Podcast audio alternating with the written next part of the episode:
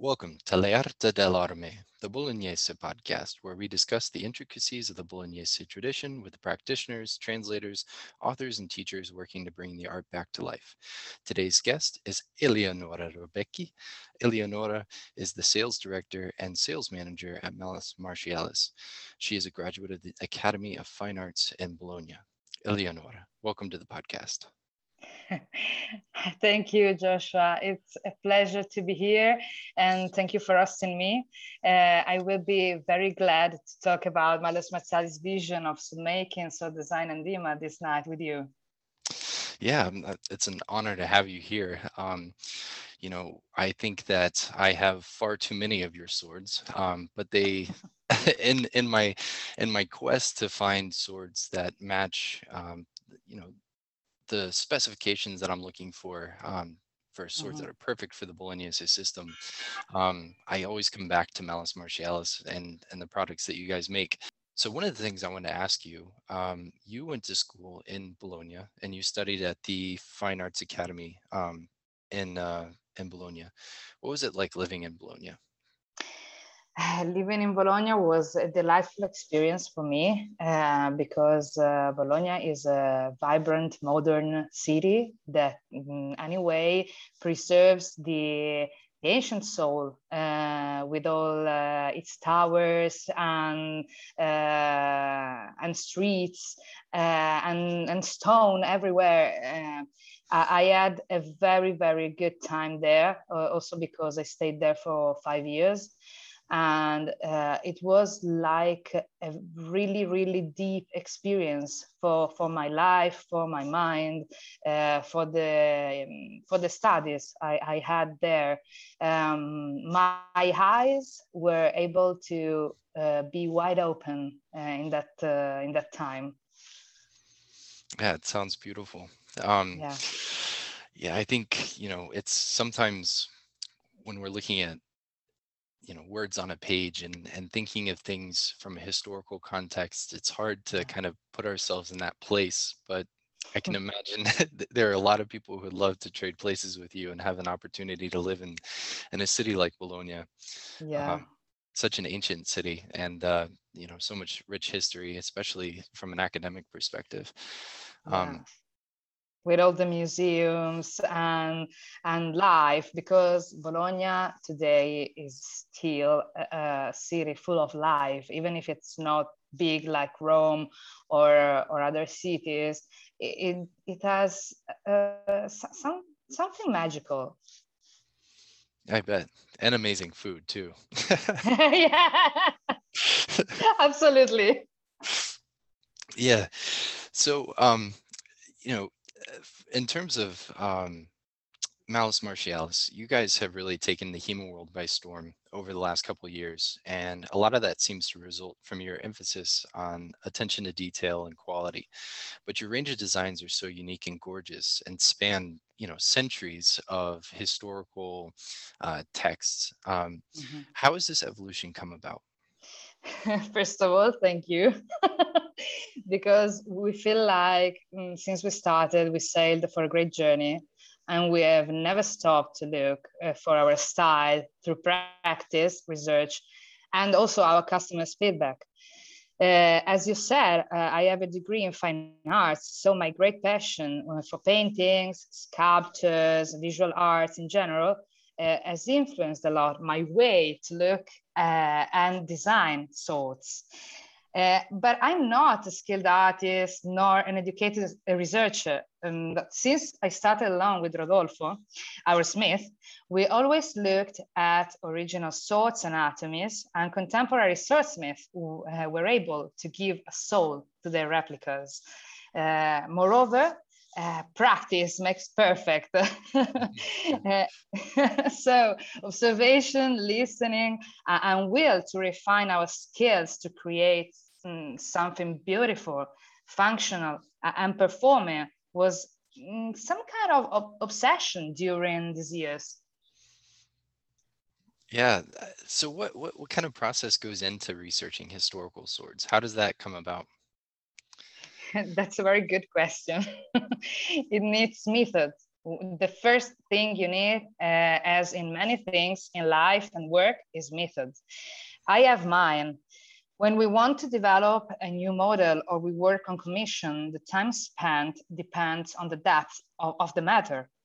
Uh, first, uh, I collect every possible info about the piece, period, geographical context, if original data are available or if I can collect them myself at the museum, particular traits uh, and construction method when needed. Um, and also, if there are related images in the history of art, studies and academic articles about that. Also, I have a very huge library at the workshop uh, where I, I search and I can find similar examples. Uh, above all, uh, if we need to fill in the gaps, because uh, many times you don't have all the uh, info required to, to make the, the entire piece.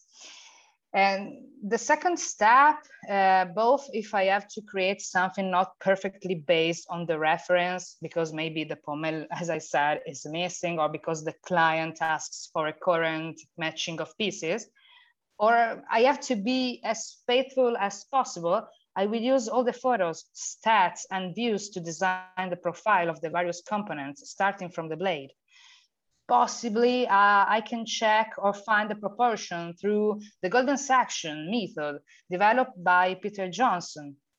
That's, that's my overview about my method. No, that's that's really great. Um, so you you just referenced Peter Johnson, and I think uh, especially for American hemists or people who are um, Bolognese practitioners in the United States, they're very familiar with Peter Johnson's work. Yeah. Um, what what kind of stuff um, do you reference when you're looking at uh, some of his uh, methods? First of all, uh, I can say his approach uh, to to the study because uh, he he analyzes every single tiny aspect of the sword, starting from the construction method and starting from uh, all the um, all, all, the particular things that a sword can present. Um, I, I, think that uh, the most important thing I admire in his work is the way he see the sword as an object. Uh, I cannot maybe I, am not explaining that in the in the best way, but he has a perception of the sword as an object that is not so uh, common. Hmm. Yeah, no, I think you explained that really well. Um, and, and, and it's really fascinating too, I think, um, you know, just kind of trying to get into the, the headspace that goes into that design because, you know, for us, for us as like practitioners, oftentimes we really only get to see the end product and not necessarily the process that goes into it. But at the same time, we all really love swords. That's why yeah. we do that. You know?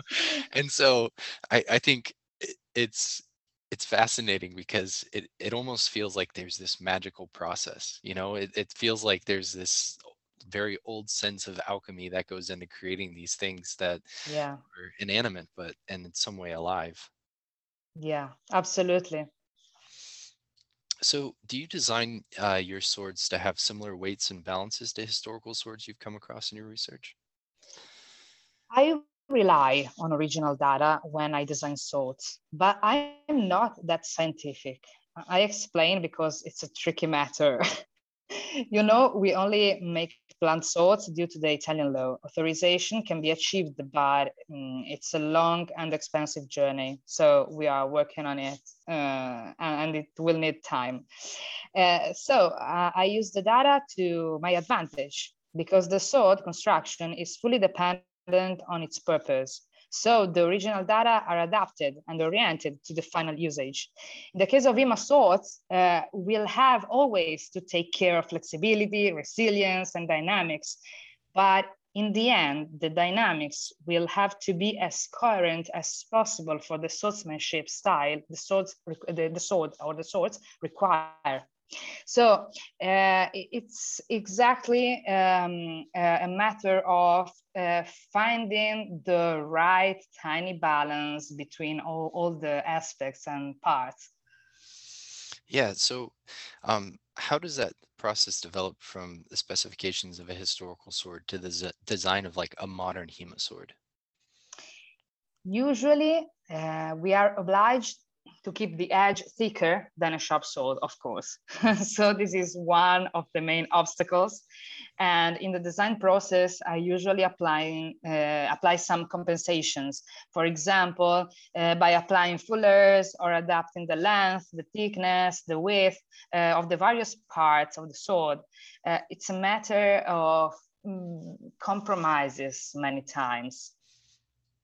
Yeah, that makes sense. Um, so in you do you go i know that you said that a lot of the um, information that you get is from your library or from um, sort of research that you do online and stuff like that. Have you had an opportunity to go to museums and see historical swords yeah i i had the the honor and the pleasure to to be able to handle uh, some original swords and to trace them uh, and and also register the the stats of them.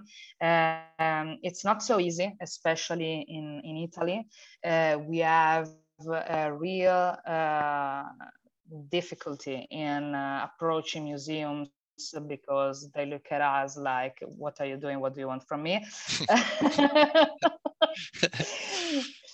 but but uh, on the other hand, uh, for example, uh, we we had the, the honor and the pleasure to be at the Marzoli Museum in Brescia, mm-hmm. uh, where we had the chance to have the, the famous uh, to end the uh, sword for, from Brescia.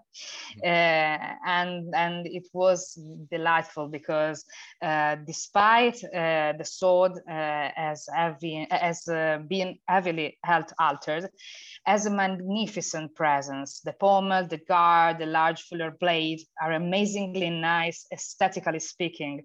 Um, another uh, sword I really remember with a lot of admiration is the boy's sword preserved in the Solingen Klingen Museum uh, in Germany. Uh, that's a very particular sword because uh, it has tiny dimensions uh, and it was meant uh, probably to be uh, for a young rich boy. And and it's a deadly weapon and it has a peculiar construction. The pommel and the part of the grip are one piece with the blade. The gilded details and the fancy filings more scales uh, are, are give it a royal look. They, they are, I think, some of the most stunning swords I, I saw in my in my career. That's fascinating. We're gonna have to get you over and so and get you into up to Wisconsin so you can go see the Oakeshott Institute swords at some point. Yeah, yeah, I really would like to. Oakeshott for me is is something that, that I always relied upon uh, since my soul smithing, if we can call it like, like that, mm-hmm. started uh, in 2014, uh, and because also because uh, Italian occlology is uh, a little bit uh, difficult in comparison with the Oakeshott method. That's really more, uh, it's clearer and, and also uh, I think it's extensive than the, the Italian one because uh, the Italian occlology focuses on the aesthetic uh, part of, of, the sword. So, um, and also uh, some hypotheses of usage sometimes. Uh, so it's not so um, uh, rational in a way. It's more an, an, artistic approach to, to, the, to the sword.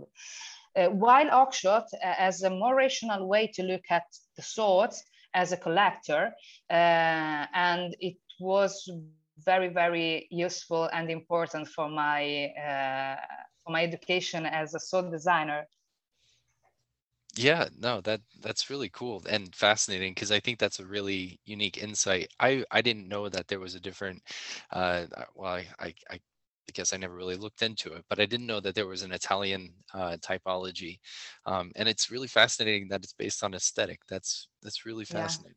Yeah. um, yeah. So, what, I mean, how does modern HEMA practice or trends in HEMA affect the designs you create? Hmm.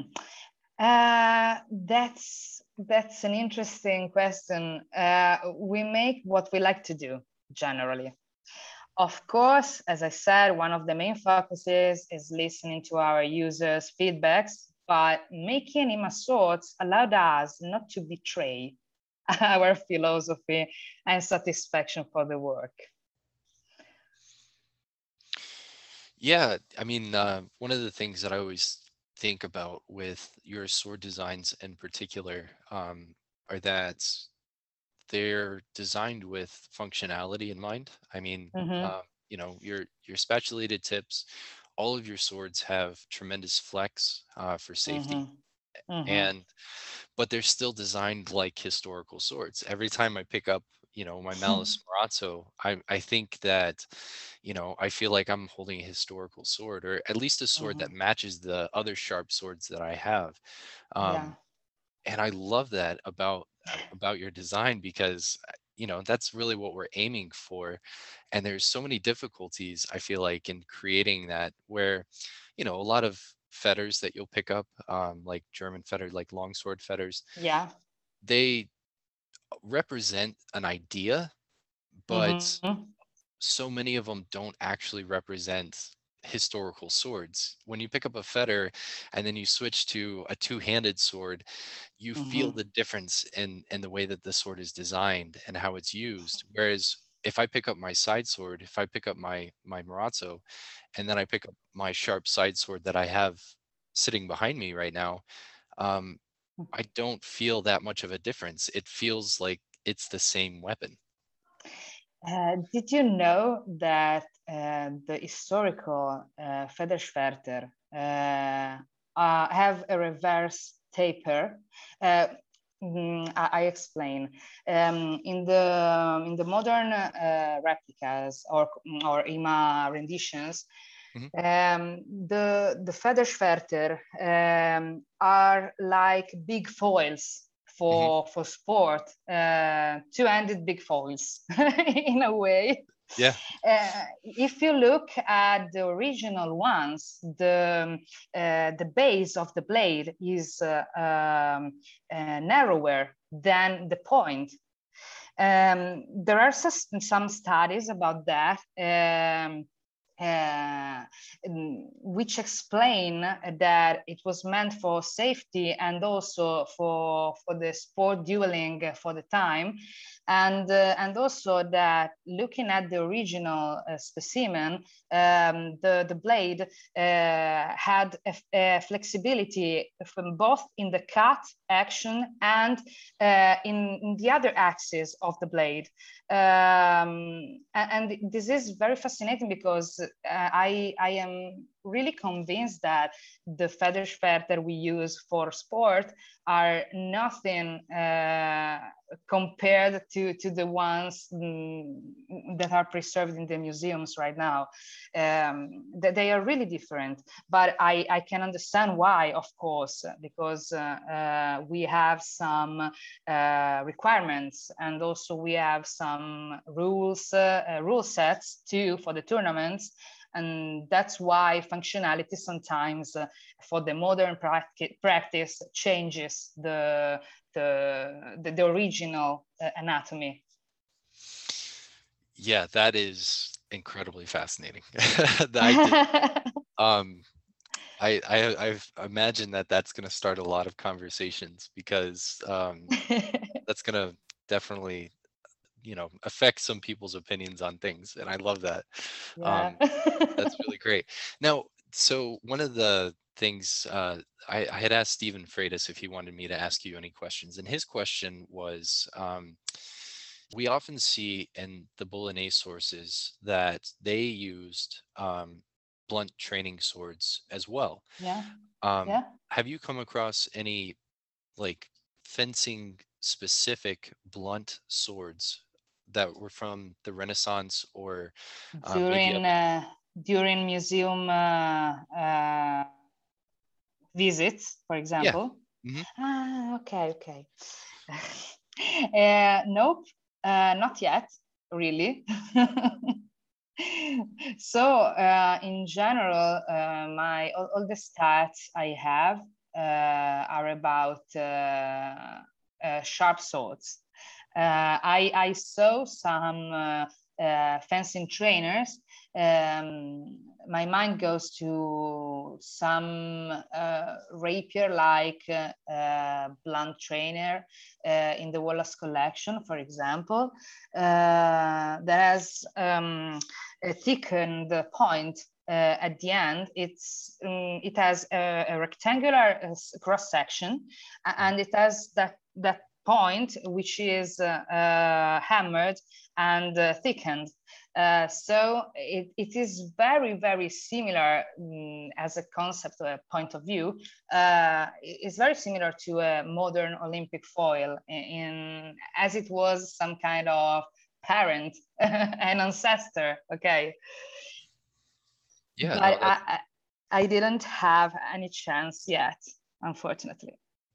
And that doesn't sound too dissimilar to what we see now from a lot of trainers where, you know, you have some sort of either a spatulated tip or like a broadened tip or even a rolled tip and then mm-hmm. sort of, you know, blunted edges. So they are really different really different. Um, in, in, the modern times, we look for the sword uh, we look for a soul uh, that is uh, really uh, similar to the ancient one, uh, but they didn't ha have that, that necessity.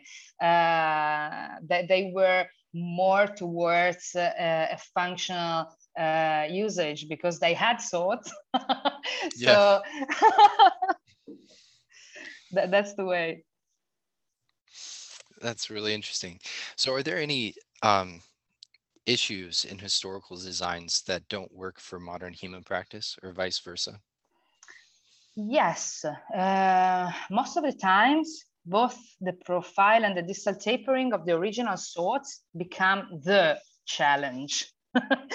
also, the, the fanciness of many original swords has to be sacrificed for hmm. functional and, and cost reasons of course, um, that's one of the points. You always have to take care of the efficiency in the working pro process. Um, you cannot uh, uh, rely on uh, your cre cre creative uh, uh, soul uh, alone, uh, but you also have to rely on your tools, uh, your your skills, of course, and also above all times of of development and working of these. So that that's that's i think these are these are the the most important uh, uh, issues in my opinion. Uh, yeah that's that's really interesting so um, I had a bunch of um, user or I guess uh, listener questions that um, they all seem to revolve around different pommel types. I think that's what yeah. everybody wanted me to ask about. Um, so one of them was, have you considered making a square Venetian pommel, uh, as we often see in museum pieces? Yes, but maybe not for regular models, uh, but for custom ones, for example. And we already experimented those kind of shapes uh, uh, before. Uh, and I like them very much, but they need a little bit more time to be to be done. Mm-hmm. Uh, so uh, I, I, think that I would mm, suggest them for custom swords. Yeah, and you guys just came out with the Maleficent, right? Which is yeah, super cool. Uh, that's the gorgeous pommel. Um, with the know, horns. I know. You know, every time, I, every time I turn around and I think that I'm done buying swords from you guys, you guys come out with something interesting that I end up having to want to get. So it's, I guess that's a good thing, though, right? Um, So what about hollow pommels? Have you guys, I mean, there seems to have been a trend for hollow pommels in historical swords. Um, have you experimented with designing any hollow pommels? Uh, it uh, happened once. Uh, we cooperated uh, once with a customer uh, who was very skilled uh, in wax casting. And so we developed together a custom medieval one-handed stock with the hollow pommel. It was made of bronze and the result was impressive. Uh, he also wanted, for example, uh, the, um, the pommel slightly rotated uh, like on the historical specimen. So it was a nice experiment um, also with the hollow pommel and the rotated uh, uh, verse. Mm -hmm. Yeah, that's really interesting. So when you I've I've heard this come up quite a bit, especially for people like uh, I know that um, a huge proponent of this is Roland Warzecha, but with the rotated pommels, how how does that historically show up in swords? With the do they rotate it so it angles with the hand? Does it so if like if I'm, if I'm a right-handed fencer, would I angle my pommel to the right or to the left? Uh, you have it rotated to the left because uh, uh, in in the cut uh, you you um, the, the position of the pommel helps you to keep the sword uh, not like an hammer but like a knife if you know what i mean okay? And also this this feature is very well in, um, pre present in uh, high me medieval and uh, medieval swords in general. also, also because um, of, of, the um, anthropometry. Sorry, this is a very difficult word for me. Okay. okay.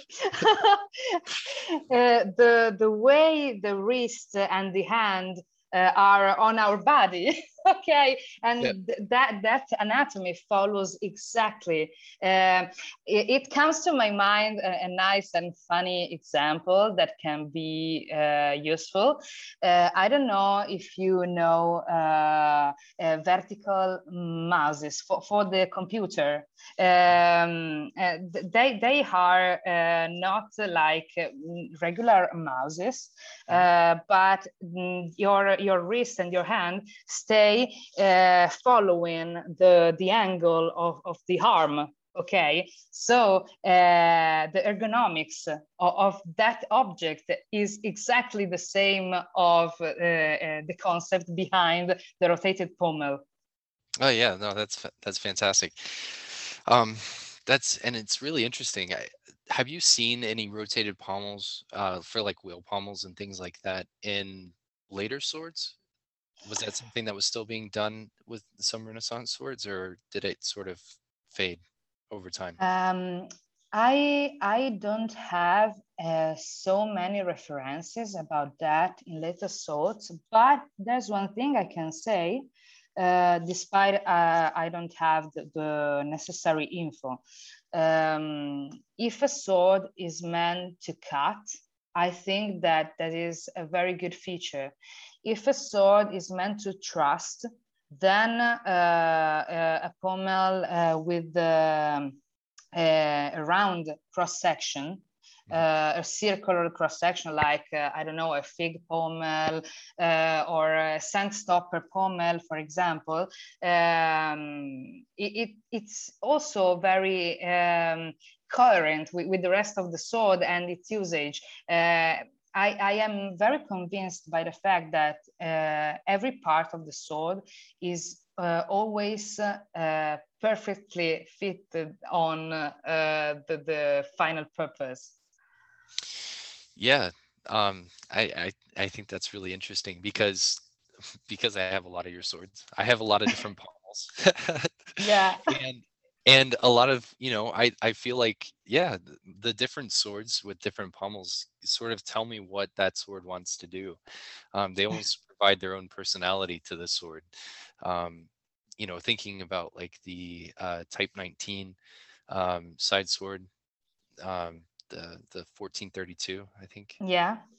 that one um, just wants to cut. I love using that sword for sword and buckler. They just feel like they go together, you know. But then I use uh, my Malleus Martialis with the uh, the Marozzo 2 um, yeah. that I have that has the fig pommel, and it wants to do everything. You know, I mean, I, it, it's just it, it feels like it's my Swiss Army knife of of side swords. So, um, I just I, I have all these different personalities in my swords, and and they kind of just tell me what they want to do yeah exactly exactly. It, it's not you uh, who govern the sword but it's the contrary. You only help it to to do what you want but she she is leading.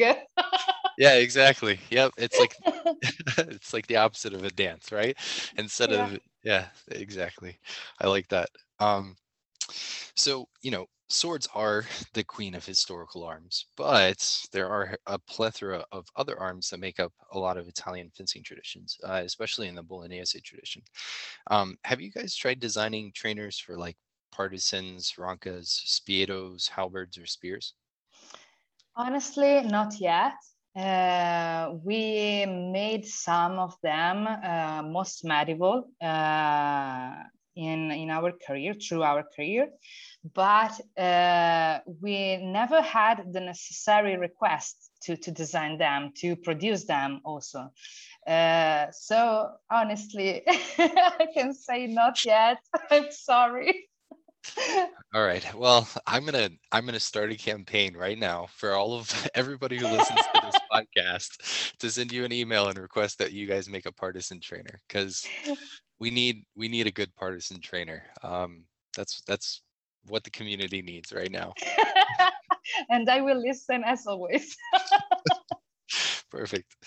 Perfect. So Eleanor, beside um, being, you know, the uh, the marketing manager and, and sales director um, at uh, Malleus, you were also a fencer. Um, tell me a little bit about your martial arts background um, and how you got started into HEMA fencing the first time I was looking for, uh, I was wielding a sword and I was looking to have a sword. It was in 2011. Uh, oh my God, uh, it's 10 years ago. Uh, I am getting old. okay. and um, it was the time that I came home from Bologna uh, to, to Mantua because uh, I'm, uh, I'm from Mantua and now I live in Florence. Uh, so I've always wandered a lot uh, through Italy. and um, it was um, the fact that I was searching for uh, a sport um, that could not annoy me so much uh, because I, am I'm, I'm a person who, who is very uh, uh, intellectual in a way. Uh, I like to overthink uh, like many many art, artists, women, uh, people uh, who, who, play with swords, and uh, and in the end, I I found that uh, school where I started, um, and it was like uh, starting from Vadi and Fiore. Mm-hmm. so medieval two-handed sword, Uh, and, and then uh, when I moved to Florence, uh, Rodolfo, uh, who is uh, Howard Smith, also practiced and, and, and also taught fencing. he had school too. Uh, and and I started to to practice uh, more fiore, less Vadi, uh, but I started with uh, uh, the London Tower Fechtbuch, uh, so sword and buckler, and it was like yes, about between eight and five years ago. and I, I keep, keep kept up to, to study until I, I began to, to design and produce side swords. And that was the point where I decided to uh, study a little bit more of side sword because it was like, my God, side swords are so fascinating. I like to make them, I like to design them, but how do they behave? so so I, I decided to take some lessons uh, here in Florence. Um, and and it was very very interesting because uh, I saw analogies but also the the different and the uh, development of the swordsmanship through through the centuries. Yeah that's uh that's an awesome journey. Um so do you guys ever you know, if you guys have a dispute at work, do you guys just ever draw swords on each other and start fighting?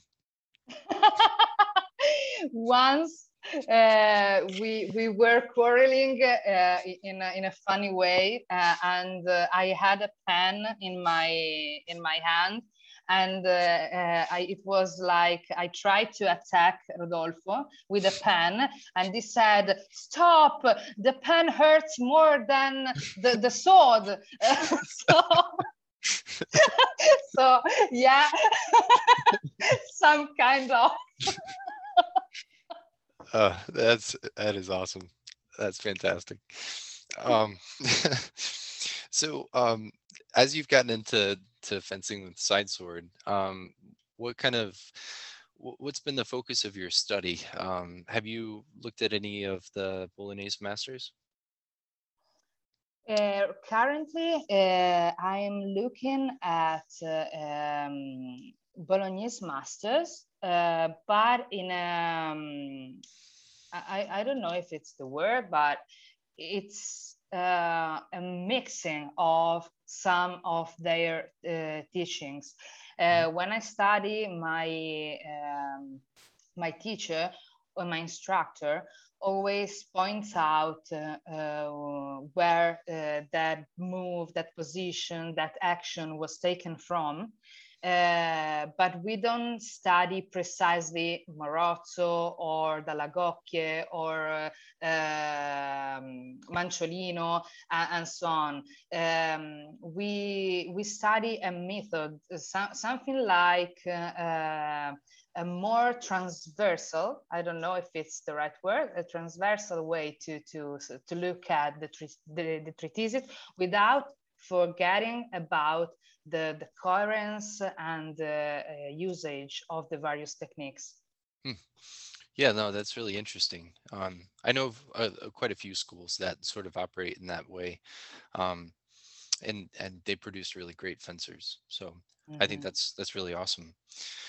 Um, so what is in in your fencing experience um, what is something that you think that we as a community can do to better reflect either the sources or the spirit of the sources in our fencing?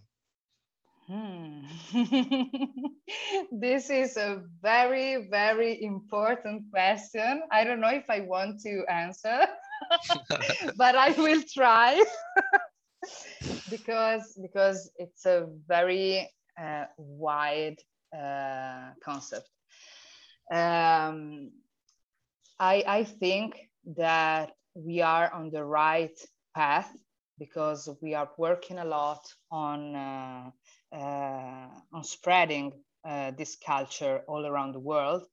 Uh, if you think about the 90s, uh, we were uh, a very, very uh, little niche. We are still a niche, of course, uh, but with the technology, the, um, the internet, and also uh, this culture of revival of vintage in, in a way uh, is a friend uh, of our effort to, to share this passion of ours um, to to be even more uh, uh, even more capable to to communicate our uh, our tradition, our our sport. Uh, I think that we should work a lot, uh, and we are still we are already do it doing it uh, on the marketing. Uh, I, I am, uh, maybe I am a little uh, uh, inclined to think about marketing because uh, it's one of the things that I always take care of also because it's not that simple to communicate in the right way what you do. If you use um, a, wrong communication, people in, in, in, our field, in the fencing field, will think, ah, oh, yeah, knights are uh, fighting in shiny armor, and that's that, that's it.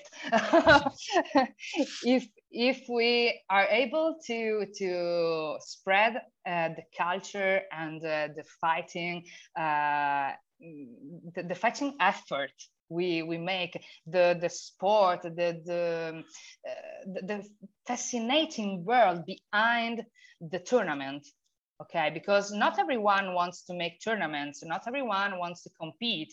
Uh, so um, we are really open to a lot of uh, uh, different individuals who can enjoy from practicing swordsmanship uh, so so co communication is the point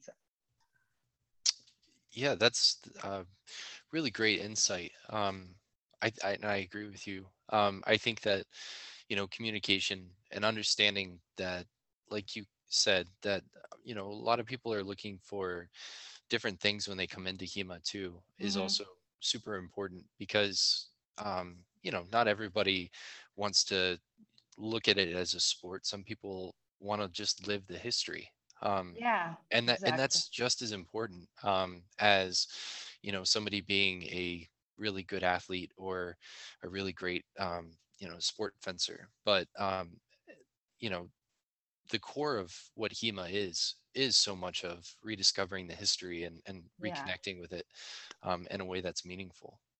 Exactly. I, I totally agree. And that's amazing, in my opinion, because not so many sports are able to do that. Yeah, absolutely. I mean, that's, I, I mean, I'm a history nerd, so it, it is it is my driving passion uh, of what yeah. really connects me to history or to, to HEMA in general. But at the same time, you know, even in our club, we have lots of different people who came to HEMA for different reasons. You know, I mean, some people kind of came to it because they were fantasy, they were, you know, we have some people who have written Dungeons and Dragons books. Yeah. yeah. And we have some who are just, you know, they love fantasy and they love the idea of fantasy and engaging with swords because of fantasy. And then we yeah. have some people that are passionate about history. And we have some people who are just like, hey, this is a really cool way to work out. It beats the heck out of running, you know? but that's absolutely right because swords are cool. exactly. Exactly. you know, I mean, it, you just there's different different way to look at it for everybody but in the end they're all beautiful and unique and and wonderful and i think it should be yeah. celebrated. Yeah. Yeah. What what a lovely what, what a lovely concept. Yeah. So what do we what can we expect um, from you guys coming up soon? Are there any anything in the works that uh, that you're excited about? We have a lot a lot of things that are coming up uh, beyond products uh, that we are developing uh, every year. And um, right now, we are also adding a lot of products in the in the next month to, to our catalog. Uh, also, new side swords. Uh, also Venetian models. if you ah. follow us if you follow us on our social media, you have uh, already seen something uh, Venetian inspired. Uh, and um, uh, the, the, I think mm, anyway that the most uh, huge and ambitious project we are working on and I think it's the first place I I say uh, this this uh, news. Uh, so I, it's it's the first announcement, public announcement. Um, we are working on the e-commerce platform for our website. Awesome. and this will be a very great innovation for us because uh, currently I'm managing all the, uh, the various orders and requests all by hand, all, all by myself and manually. And it's a very very huge work also because uh, uh, many times uh, uh i don't have only to take care of uh, customers that but also to about designs and management. So uh, it's a hard hard job for me but uh, I I will be very very glad when all, all these stars will be aligned in the sky, and we will be able also to, I will be able to be more efficient and uh, and also more um, uh, faster. Yeah, N- not more but faster uh, mm-hmm. in in replying and to follow the custom orders, for example. Well, I think that's a testament to you because. Um, everybody that I have spoken to about Malleus Martialis, the first thing that they say is that you guys have the best customer service of any HEMA supplier that they've ever dealt with. Um, and and I can attest to that from my own experience. Um, and you know, it's it's something that I think really makes you guys unique, and I think it's something that has really endeared um, your business to so many um, HEMA people because you are very honest and, and transparent and you communicate phenomenally. And to hear that of your challenges just makes it feel like even more of a, a Herculean effort because um, you know it's it's incredible what you do and I am always very committed to to the customer requests even if i can take a few days or also sometimes for difficult Mm, requests a few weeks because uh, um, I always try to empathize and to um, be in, in the uh, customer's close. Uh, uh, uh so so I try I try to to understand how I would like to be uh, treated. I, I would like to be, uh, yes, mm, hosted or, or also uh, listened to. Uh, so so that's that's the point. Uh, when when someone asks me something, uh, I always ask myself how I would like to be answered to to a question like that. And i think that the the best way to discuss something with with uh, not only with the customers but also with a friend. So i, I have that in, in image in my mind.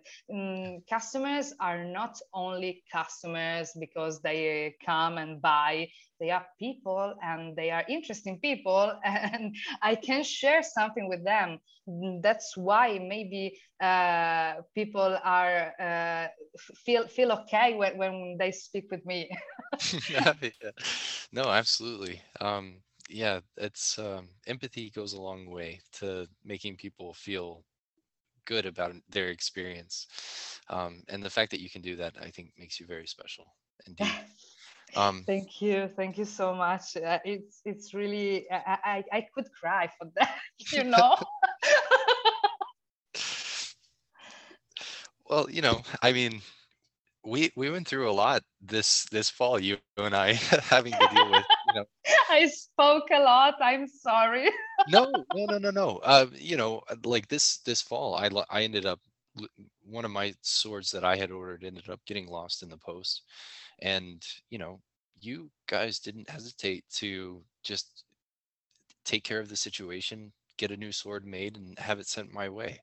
Um, mm-hmm. um you know and for me you know and that's endearing to to like be a customer and to know that things go wrong but you're you still have somebody on the other end that's yeah. gonna you know eh, work with you and, and make sure that you you get what you were looking for um yeah. you know instead of trying to you know not.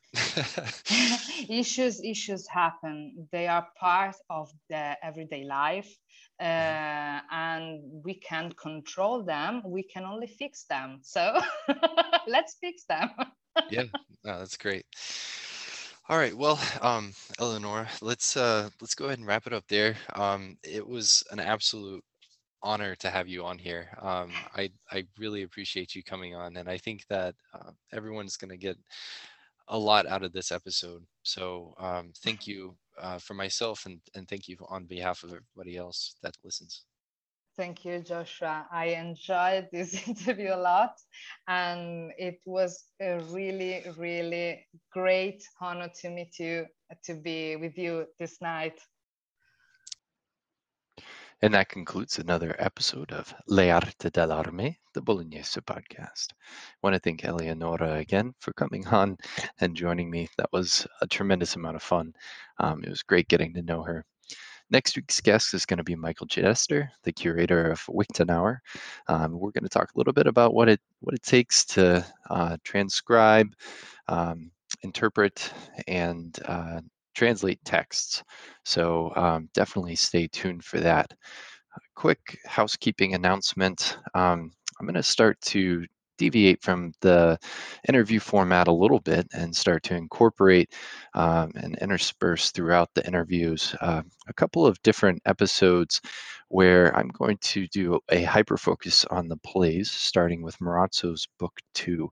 Uh, my goal is to just do a textual analysis from a tactical and strategic standpoint and kind of get into the higher level uh, thinking that's going into the plays and really setting out a, a, a framework um, that can potentially help people in their studies of the text, sort of like uh, what I did with uh, Eric Weiss and the horsemanship.